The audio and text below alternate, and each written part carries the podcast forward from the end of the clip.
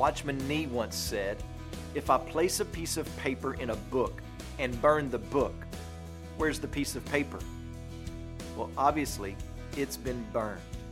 And Nee's point was, in like manner, believers have been placed in Christ, so that whatever has happened to Christ has also happened to them.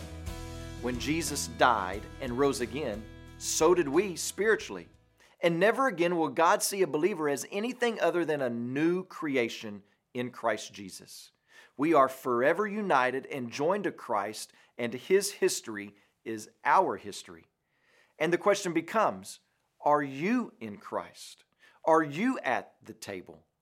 Just like Boaz told Ruth to come here and eat, so too does God say to you this today. Isaiah chapter 55, verse 1. Come, everyone who thirsts, come to the waters.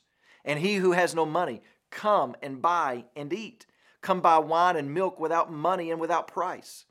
Just as Boaz told Ruth to rest at his table, so too does Jesus say, Come to me, all who are weary and heavy laden, and I will give you rest. So, the call for you today, if you're not a believer, a follower of Christ, if you're outside of Christ, the call and command of God is to come to Christ in faith. You are in need of a Redeemer. You are in desperate need of being accepted by God. But you'll never achieve this status on your own. You need the status that only Christ can give to you. So repent and come to Him today. And believers, we have so much status in Christ, it's baffling. We go from being hopeless to heirs of eternal life. We go from being led astray to possessing the guide and counselor of the Holy Spirit from hating one another to being loved by God and loving others, from being dead to regenerated. We go from being outcast to being accepted, from slaves to sin to being free to enjoy an everlasting, ever deepening brotherhood with Christ.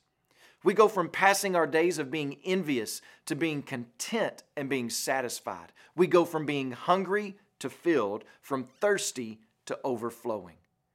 2 Corinthians chapter 5 verse 17 says, "If anyone is in Christ, he is a new creation. The old has passed away, and behold, the new has come." As you pray today, please remember Yairo Bonilla and his family, our missionaries in Costa Rica. And also remember the Yoruba Life Word broadcast heard throughout Nigeria.